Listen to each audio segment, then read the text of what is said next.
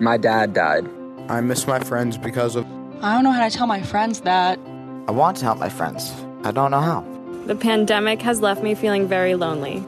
How can I best support students in my class? The morning meeting is meant to be a place to let you know that you are not alone. We can get through this together. So join us. Listen, learn, share your stories. This is the morning meeting. Today on the morning meeting, I'm interviewing Dante Peace. He works at Johnson & Johnson Healthcare Systems, but I'm talking with him today about his nephew, Robert Deshawn Peace. We spoke a bit about Robert a few weeks ago when I interviewed Jeff Hobbs on the podcast. Robert, who is known as Sean in his own family, lived with Dante while he was growing up, and Dante got to watch his nephew face lots of challenges as a child he had lost his father to incarceration and ultimately to death. He was raised by a single mom, and ultimately he moved away from home to go to college in a very different environment than he had grown up in. Since Robert has died, Dante's had a chance to reflect on the support or the lack of support that his nephew had as a seemingly well put together child. He now wants to spread the message that all children need support after a loss of any kind, not just death. Take a listen. So, Dante, thank you so much for being on the podcast today. We're really glad that you agreed to speak with us. Uh, I'm glad that you, you invited me. Thank you. Mm, you're welcome. Um, so, tell us a little bit about, you know, some people have probably read the book, The Short and Tragic Life about, of Robert Peace, um, but some people probably haven't read it that's going to be listening to this. So, why don't you tell us a little bit about your relationship with your nephew Okay, well, Rob was affectionately known as Sean by family and close friends. Okay, Sean was the only was the only child uh, my sister had, her and Skeet, which is Sean's father.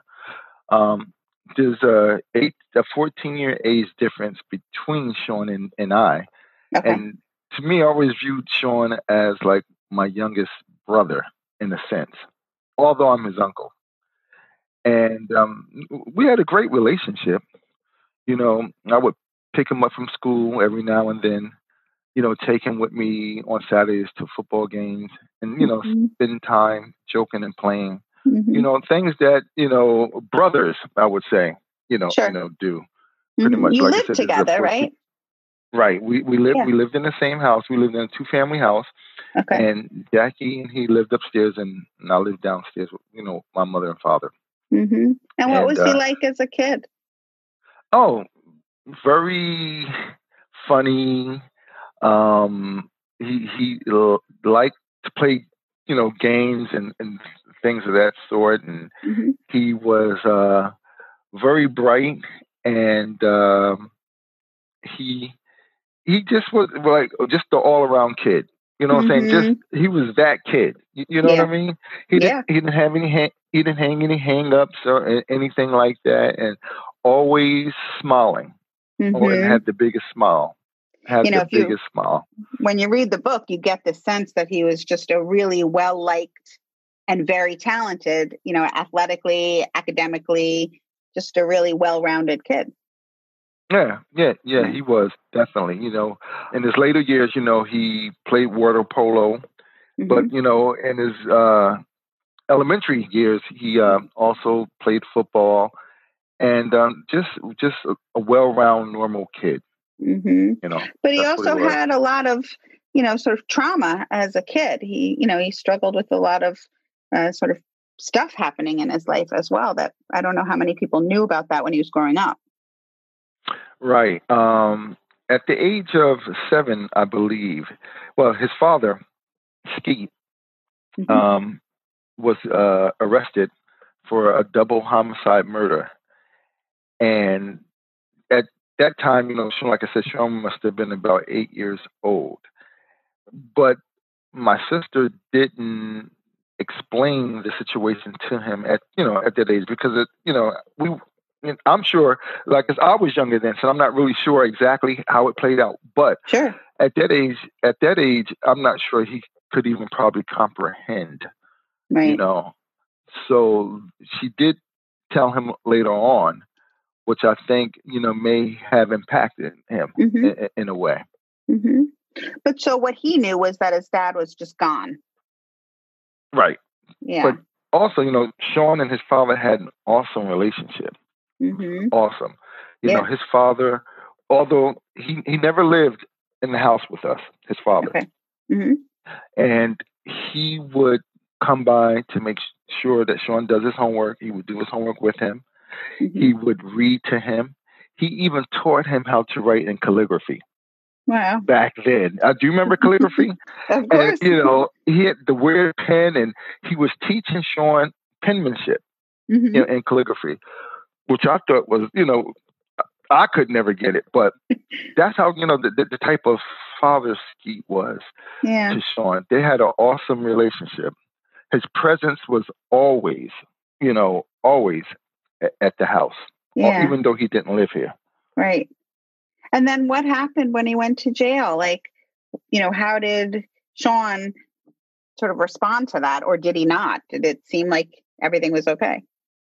Well, for me, again, you know, with the way Sean was and with the way Skeet was to Sean, I'd never never asked him, to be Yeah. honest with you. And that's one of the things, one of my, you know, things that I always question myself, even today, like, you know, maybe I should have engaged. I was Mhm. 14 years older, but I think if I would have engaged with him just to find out how he was feeling or how it made him feel that his father was incarcerated, you know. Mhm. But Mhm. again, Sean appeared to be the happiest kid in the world to me, so I felt as though that he was okay. Yeah. So, you know, I wish I knew. I wish I should. I think I wish I would have asked, Yeah. but I didn't. Right. Obviously, you know, he was a very talented and smart young man and also, you know, very personable and people really liked him um, to the point that he, a very generous man, decided to give him, a, you know, all of the money he needed to go to college, right? Right. Yes.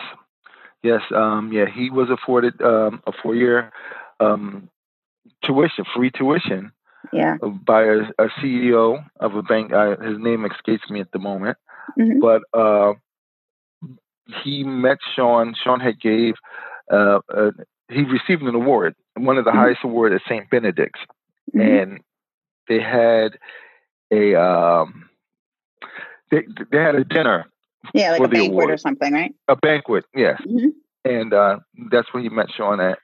And he was taken by, um, you know, how smart Sean was, and you know, offered to to bankroll his whole college education. It's incredible. Which you know, th- th- yeah, and that, how often does that happen? I've never heard of that happening except for reading it in this either. book. yeah. And, and the, the the price tag of Yale, hmm you know, it's very Yeah. expensive. Yeah. So he, so, you know, you just said he went to Yale. Like, we're not even talking about, you know, he got into college. Like, he got into Right. Yale. He's a Right. really brilliant guy. hmm And then it just makes me think what I always think about when I hear that. So he grew up in Newark, right? Well, no, Orange actually. Okay. the book says. Newark. yeah. Oh, okay. And Yeah, that's he why. grew, he grew, he, yeah, he grew up in Orange, Okay. and uh, um, and went to school to St. Benedict's, which was in Newark. Okay. And then he gets, you know, the money to be able to go to Yale, which I assume is a very different environment than Orange, where he grew up. Right.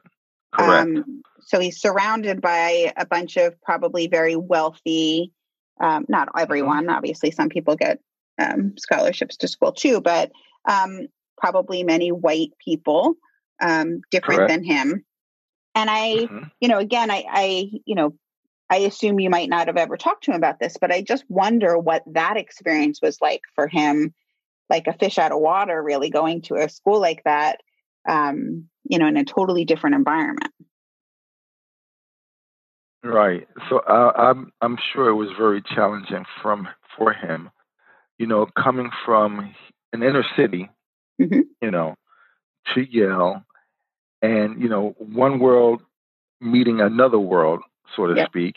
Mhm. You know, I mean, how do you how do you prepare for that? You know, there's just no way to prepare for that, Yeah. really. And um, in the, you know just two different worlds. You Yeah. know, And I don't even think anybody thought to prepare him. Like, who would think it's just a great opportunity and you're going to take it? So, who would think, like, to even have a conversation about, like, this is going to look different, you know? right, right, exactly. And and, and I'm sure, and it, of course, I'm sure there was challenges. There was economic challenges. Mhm. You know, there was uh, systemic racism. You know, dis, you know, disparities, and you know, all types of stuff that that Yeah. are just there. You Mhm. know what I'm saying? When those two worlds meet, Yep. and, and it's, I'm sure it was very challenging for him. Mhm. You know, although he had the academic, you know, ability, you know, to be there, but when it came to the to, the day to day, you know, survival, you know, Mhm. that's where I think where it became more challenging for him. Mhm. Like, he just You didn't know how to cope with all of the stress. Right. Although he was fine academically, you know, what people go there for, he was fine. Yeah. You know, but it, just uh, the whole culture was Yeah. just probably a shock to him. So, I'm trying to remember in the book, um, was he a user of marijuana or was he selling? Well, that right there, I'm not really sure. There's Okay. some people, and you know, said that he did, and some people said that he didn't. Okay. I've never personally seen him use marijuana Okay. Uh huh. in my in my in my present. Sure. You know, so Mhm. that I, I can't really talk to. Okay. I'm just You know what I'm wondering, like But- a lot of kids use it as a coping tool when they're stressed. Th- th- yes, Yeah. they they yeah, it, exactly. You know, marijuana is about to be legalized. Yes. You know, in the state of New Jersey. It- you know what I'm Mhm. saying? So totally. you know, I'm not a user. I don't I don't use marijuana or, or any types of drugs. But my thing is that you know that's just something that that generation you know w- was totally into. I'm just thinking like when you you know, when you you're trying to figure out like how to cope with all of these things and you kind of fall back on things that you're used to, you know? Exactly, and that's why Yeah. I think it, it became challenging for Sean. You like this, you know, being uprooted, you know, out of here, the ghetto. let- Let's just Yeah. say, Mhm. in, into Yale, and, and just that whole environment. You know, it, it, it's a shock. You know, Yeah. It- it's Yeah. a shock. Uh-huh. I, I'm trying to even like picture it. Even like saint Mhm. Benedict versus Yale, it, it still is a change. You know, Mhm. And. St. Benedict is, is a very res- respected preparatory school, but Absolutely. there, there there's a mix a mix of economic disparities there. You know what I'm saying? Sure. And Yale, it's it, it's totally different. Yeah. That that is totally different. you know certainly in the book they they don't talk about the fact that he he mentioned that he struggled he never sort of shared that he was struggling or that things were you know harder for him he he looked fine to so many people Exactly. He appeared to be fine. And again, like for myself, I've never asked. You know, even me just having a conversation with him never brought up the fact, hey, you know, you know, how was life at Yale? Mhm. based on you know where you've come from. Is there any? Is I'm sure there's some challenges, but how are you dealing and how are you working through those challenges? You know what I'm saying? Mhm. Never had that conversation. right Never had that conversation. And it's all you know. It's, it's important to with our youth i- is to ask, ask. Yeah. You know Mhm. what's going Yep. on. such a great message you know i think so many you know young adults and even children um, are very good at hiding things because they want to they want everybody to think they're okay Yeah, but as African American males, you know, we are taught not to express our emotions and our Mhm. feelings, and and, and or, or, or to appear to be weak. So Right. we bury and carry a lot of stuff with us, and then unfortunately, that sometimes it, it plays out in a negative way. of course Right. In this case, hmm you know, Mhm. so Yeah. Yeah.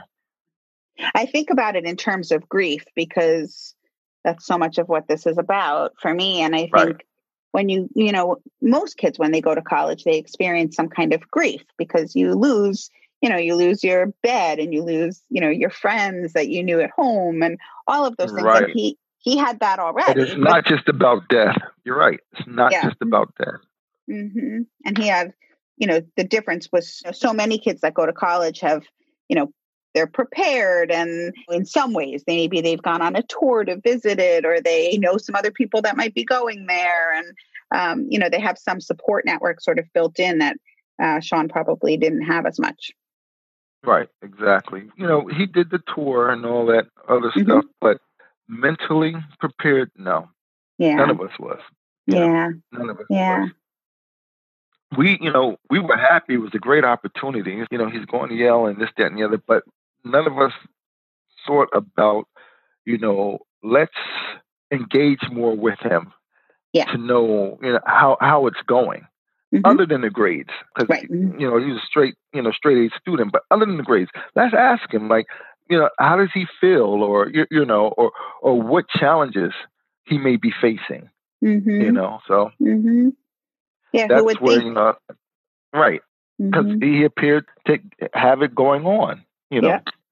I also think it's a good point to make that his grades were so good because right? So many people will say, like, well, their grades are good, so I guess they're doing okay. I think that's common.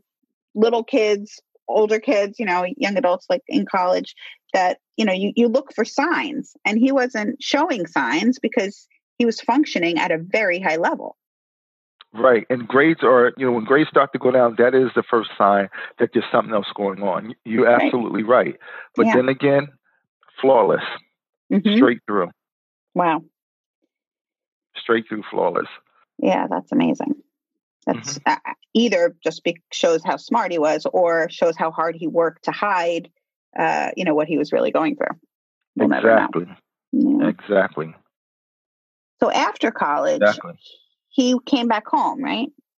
Yes, he did. He Okay. came back to Orange, Mm-hmm. which I thought was a little different because most people in college go on, you know, into their career. It doesn't. It, it, it could be back in their hometown per se. Sure. Let's just say Mhm. it could be back in home, but they, they normally just go on, you know, Yeah. or continue going on.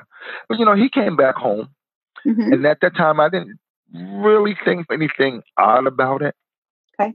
You know, um, he did go back to his his Saint Benedict's Mm-hmm. and and became you know a teacher in biology. So he did use some of his college education, let's just Okay. say, Uh-huh.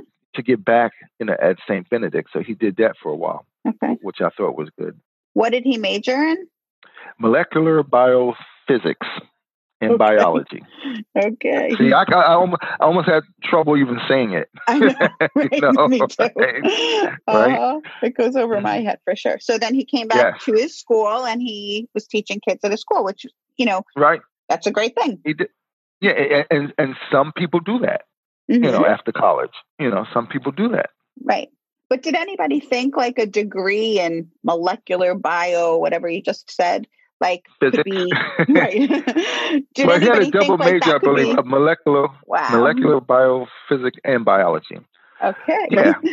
so did people think like, wow, you know, you have this incredible degree from Yale and you're not really using it teaching at a school, you know, a local school where I'm sure there are companies that would have been grabbing at him, you know, maybe to make more money or, you know, to use all Even of that before knowledge. he graduated. You're right. Even Yeah. before he graduated. Yeah, that is true. But you know, he, that's the choice he made. He came back to Yeah. Orange, and he went back to St. Benedict's, Okay. and he, he taught there for about a couple years, I believe. hmm And and um, yeah. And then what happened? Well, then he moved on from there to uh, he was a baggage handler. Now that's um, um, that's when I did.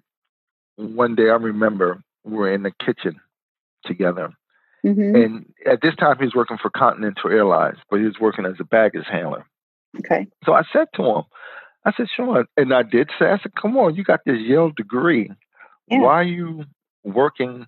And, and, and not to talk bad about baggage handlers or anything, you know what I'm saying? Right. But, you know, he worked so hard and, you know, and went Yeah. to school for four years. So why are you a baggage handler? His answer to me was, he said, you know what, Dante? He said, because the travel benefits. So to me, I said, oh, okay. you know, Mhm. Sure. you know, he was able to tr- travel for free. Mhm. working, you know, with Continental. So I said, okay, well, that makes sense. Okay. You know, I just thought, okay, you know, if that's why you're doing it, it was okay. And he did travel. He did Yeah. travel. You know, hmm he did a lot of traveling. which So. which is amazing for lots of people. Right. They like it. Um, Right. but yeah, so that's like you know, again, like it could have been a, a red flag, but he had an answer and seemed, you know, like he wasn't right. And, complaining and he about was it. still, and he was still functioning fine.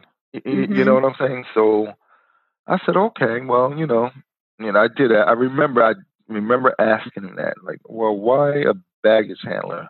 Yeah, You know, he yeah, said, well, you know, it's, it's an easy job, and I get to travel. I, but I didn't Okay. want him to get complacent. You know, hmm hmm you know, that's one of the reasons why I asked. him. yeah. So. Did you ever have concerns about like what else he was doing? Like, you know, in the book they certainly talk about some things that you know perhaps he was involved in. I don't know if that's been proven or not, but um, were you concerned about anything? No, I really wasn't concerned about, you know, certain things. I just knew that, again, he appeared to be fine. Okay. And, uh, you know, we're talking about a kid that that was a straight A student, right? Yeah. Yeah. So in, in my mind, in my view, it's like, okay, well, he's fine. You know, Mhm. he knows what he's doing. He- Right, He's, he's making making the right decision. Yeah, he's Mhm. making the right decisions, and you know, that's how I sort of um, lived with that. You, you know what I'm saying? Yeah. He's making the right decision. He, he- brighter than I am from an education perspective. I'm like, you know, he, he's doing well. Yeah. So I really wasn't concerned. There wasn't nothing that was really. There was no red flags that were really like really on fire. Okay. You know what I mean? hmm hmm Yeah, I think that's you know it's one of the things I you know I feel like it's such an important message that just because people look okay doesn't mean that they're okay.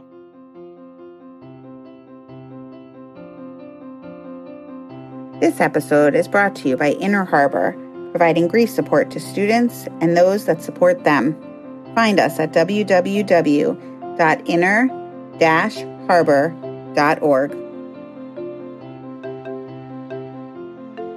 So, looking back now, I guess, um, you know, maybe you learned something even um, as they did research for this book, or, you know, sometimes when people die, you, you learn things about their life just from people talking about them. So, I'm just wondering if there were things that you learned about Sean that that he was doing or that he was involved in that you wish you knew about so you could have intervened earlier. Right. Yeah. I mean, I, I wish I would have known because definitely, you know, I think I would have engaged in, in, in conversations with him just to know, you know, what he was thinking about or, or you know, what he was involved in. Yes, Okay. I would have. Mhm. So, what did you learn? Like, you know, for those people that are listening to this podcast that haven't read the book, what kinds of things did you learn about that are now concerning? Well, the whole marijuana thing, you know, was really new to me. You know, I hadn't really heard about it to the level that, you know, was mentioned in the book Mm-hmm. and what also played out in real life. Okay. That right there alone, again, if, you know, if I would have engaged in conversations with him on a, um, you know, a no to no basis, you know, Mhm. I, I believe that I could have jumped in and, and, and you know, saved him. Mm-hmm. whatever Mm. he was going through that led up to that behavior. Yeah. Yeah. And, you know, we had talked about before, like, you know, marijuana is probably going to be legalized at some point in New Jersey, and it's been legalized in many states, but alcohol is legal too, and people can still abuse it. So the concern is not so much that what he was doing, it's more about, Right. you know, the extent to which people are using it and whether or not they can, you know, use it in a, you know, I don't want to say a healthy way, but, you know, not to the, Right, to the point that it becomes really detrimental in their lives. right. But I, I don't, even if he was using it, to be Mhm. honest with you, I don't think it it was uh it was out of control. Right. Because he was functioning so Yeah. well. Yeah, functioning so well. Again, you know, to go back to you know what I said earlier, he appeared to be fine. You mm-hmm. know, even mm-hmm. if he mm-hmm. wasn't engaging in that. Yeah. So it, it wasn't like his life was in a, a downward spiral. It was not like that. Right. Where you know he was losing losing stuff, or, or you know, mm-hmm. or losing himself. I should right. say. No, he was functioning very well, um, and nobody right. would have reason to suspect that things were, mm-hmm. you know, troubling. Which is why you know your message of you know asking even when things look right. okay is so important. Exactly. And I think you know he was a pretty friendly but also private person. Right. Exactly.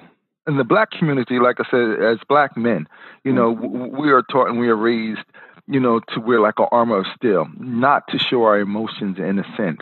You, know what mm-hmm. I'm saying? Or not mm-hmm. to appear to be weak. And that's just, uh, you know, it's, it's part of the heritage, it's part of, you know, our upbringings, you know, yeah. not mm-hmm. to show weakness. And, and feelings um, tend to be looked upon as weak. Correct. Yeah. Yeah. I wish that that's something that we can change in, you know, the black community as well as, you know, in right. probably in mm-hmm. men in general. I think uh, that is something that many right. little it's boys are taught. Right. Mm-hmm. Yeah, because mm-hmm. being able to, to to connect is what's important. yeah. Know? And actually, I always say that that's where real strength is. It's it's a lot easier to you know to hide your feelings and and not show everybody that you're feeling, you know, vulnerable or scared. Right. Um, exactly. I wish we could change that sort of definition of weakness um, and strength to really look like sharing is, you know, is actually for really strong people. Right. And, and to me, it just starts with a simple conversation, or it mm-hmm. can start with it, just a simple conversation. Absolutely. How are you? How are you doing? You know? Mm-hmm. Mm-hmm. And again, like I said, you know, I go back and I think of all the opportunities and the missed opportunities that I had with him, you know, and when he was going through so many, you know, great things, you know, life changing things, you know, like going off to school, going off to Yale, you know, graduating and, you know, receiving those honors. To, to me, that, that that's very life changing, you know, especially for a young man like Sean. Yeah. based on, you know, where he came from. Mm-hmm. So you know, you know, those times I wish I was able to connect with him and, and ask him what do those experiences feel like? How are they affecting you? you yeah, know? yeah. But again, I didn't ask. So mm-hmm. he had so much going for him, and yet mm-hmm. he also had some things that you know he still you know clearly he needed to learn how to cope with some of the the bigger stresses in life. He he had it all together academically and and even socially in ways because he was so personable and friendly. And yet that piece of asking for help when you need it um, was not something that he had really learned. Right. No, eh, not at all. And you know, like I said, through his whole um, educational life, like I said, he had guidance. You mm-hmm. know, from elementary school all the way through high school, even even through college. But after that, it was just like, you know, it was like at the edge of the cliff. And after school, that's when things started, you know, going left. So, yeah, it's, it is, you know, um, it's an interesting commentary, I think, on the world that we do a lot for kids up until they're about 18 years old, right? And then we sort of say they're adults now. Um, they're on their own. right. That's what they would say. Uh-huh. They're on, their, they're own, on their own And also, right. then we frequently get we ship them off to college so right. they're on their own in a you know in a brand new like world where they don't right. have the supports that they had i mean sean did have supports through school he had great mentors at school he had a really great family that loved him um, and then all of that kind of disappears yeah but then you go to right. college and all of those people i mean you know at least physically disappear from your life you know, as on a regular basis. Um, and you're supposed to just know how to cope with all of that. And that's really, you know, that's really hard. Right. Definitely. So, what do you think? Like, you know, I mean, his life meant something. Uh, clearly, this book has touched so many people. What do you hope that people get out of reading, you know, a book about Sean's life?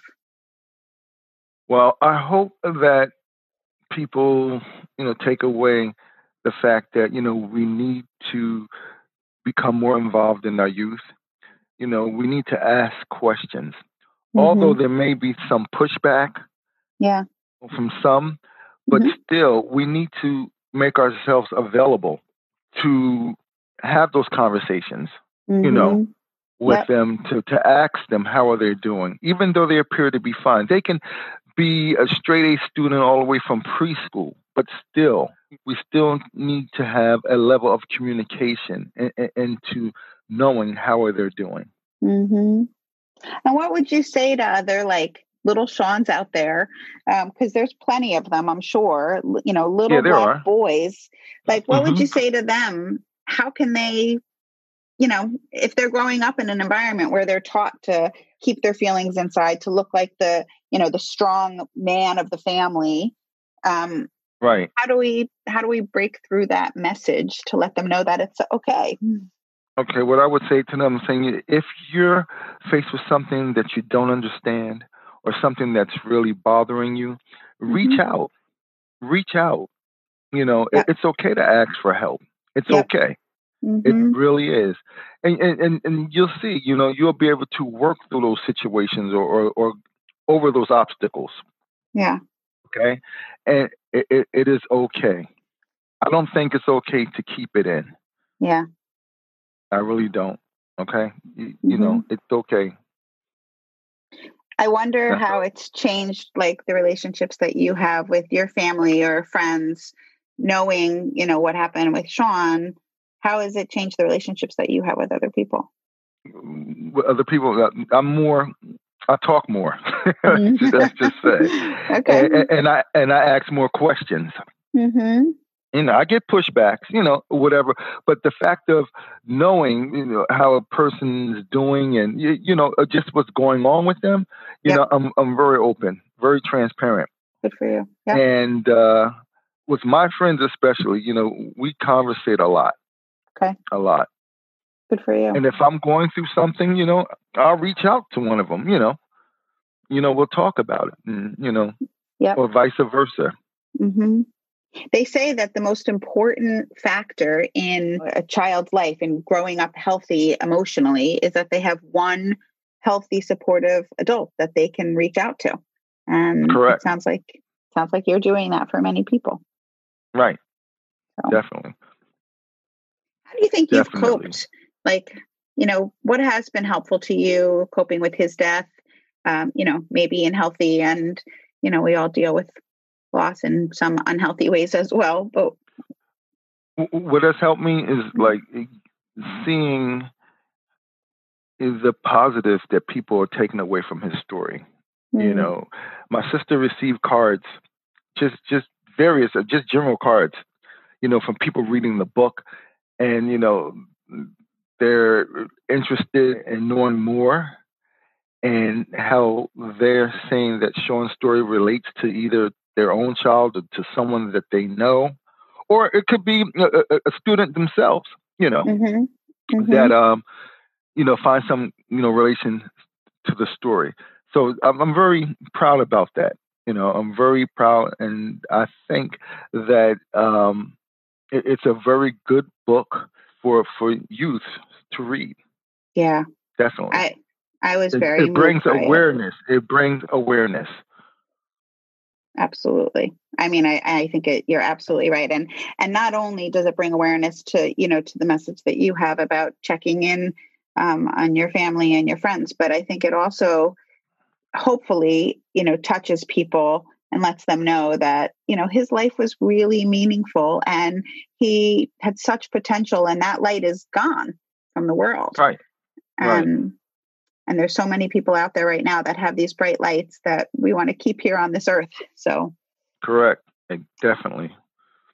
I hope they know how to find somebody that they can reach out to. Right. How are you dealing with just the pandemic in general? Um, you know, the current uh, climate in this world. Uh, there's so much stress going on, you know, particularly for Black communities. How are you doing? Well, it's you know it's an eye opener definitely, and I think now um, we're at a point to where okay, we need to have some dialogue. We we need to talk about this, and I think that with all that's going on with the police brutality, Mm-hmm. and it, it, and it's and it's so much. It's it's so much. I think we definitely need attention to it, Yeah. and I think that's that it's going to happen. I think it's going to happen because you know people are getting tired. You know, Yep. Yeah. tired. You know, with the same results, Yep. the same results. You know, it, it's time for change. Mhm. Definitely, it's time for change. What's been helpful to you, um, just because it's a challenge for you know you individually?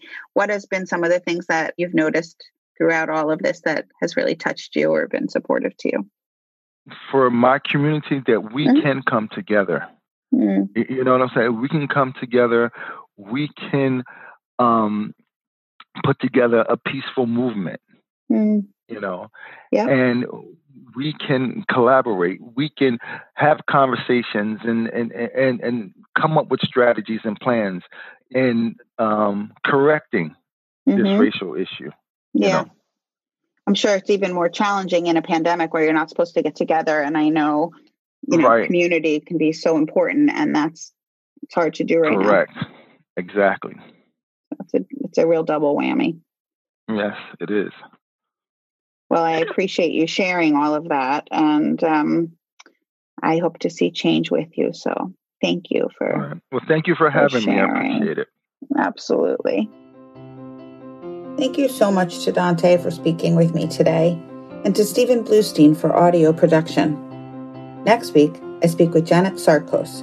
She's the executive director of Caring Contact, an organization dedicated to listening to people in crisis, providing support through a crisis and listening hotline.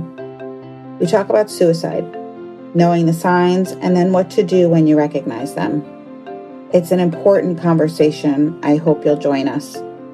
That's all for today. Good morning to all of you.